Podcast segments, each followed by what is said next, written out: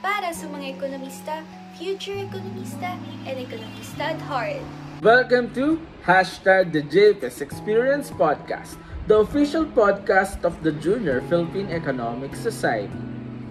And this is your officer in charge for Luzon, Leslie Luzon. And I am from the Public Relations Committee, Cyrus Baraban.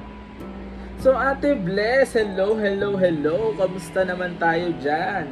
You know what?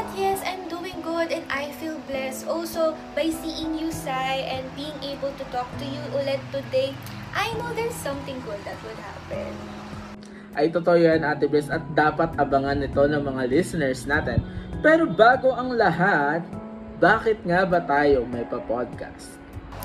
Ayun na nga ang tanong. And to answer that question, Hashtag the JPES Experience Podcast is a series of digital audio and video that will tackle the Junior Philippine Economic Society or JPES. Also, pag-uusapan natin ano nga ba ang life of an economics major. And of course, we will also promote economic and financial literacy from the insights of credible professionals and professors. Wow, wow, wow, ang dami palang magaganap.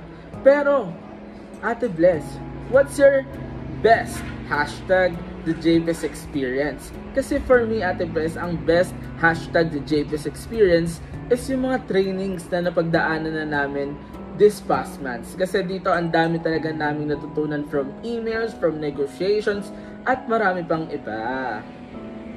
Yes, you know, I'm glad to hear about your hashtag the JPS experience. Pero sa akin naman, siguro to share my experience, I remember siguro one of the best experience I had was when I asked for a sign if parang karapat dapat ba ako dito or is this the path that I should take.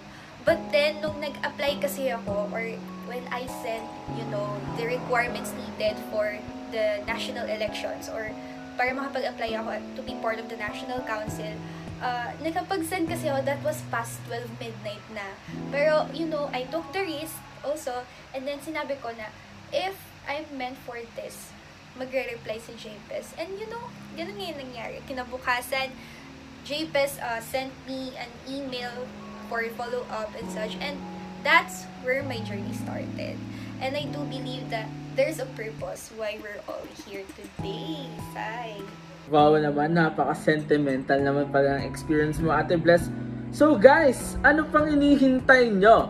Join us in our first episode of Hashtag the JPS Experience Podcast tomorrow! Yay! So see you guys. See you excited.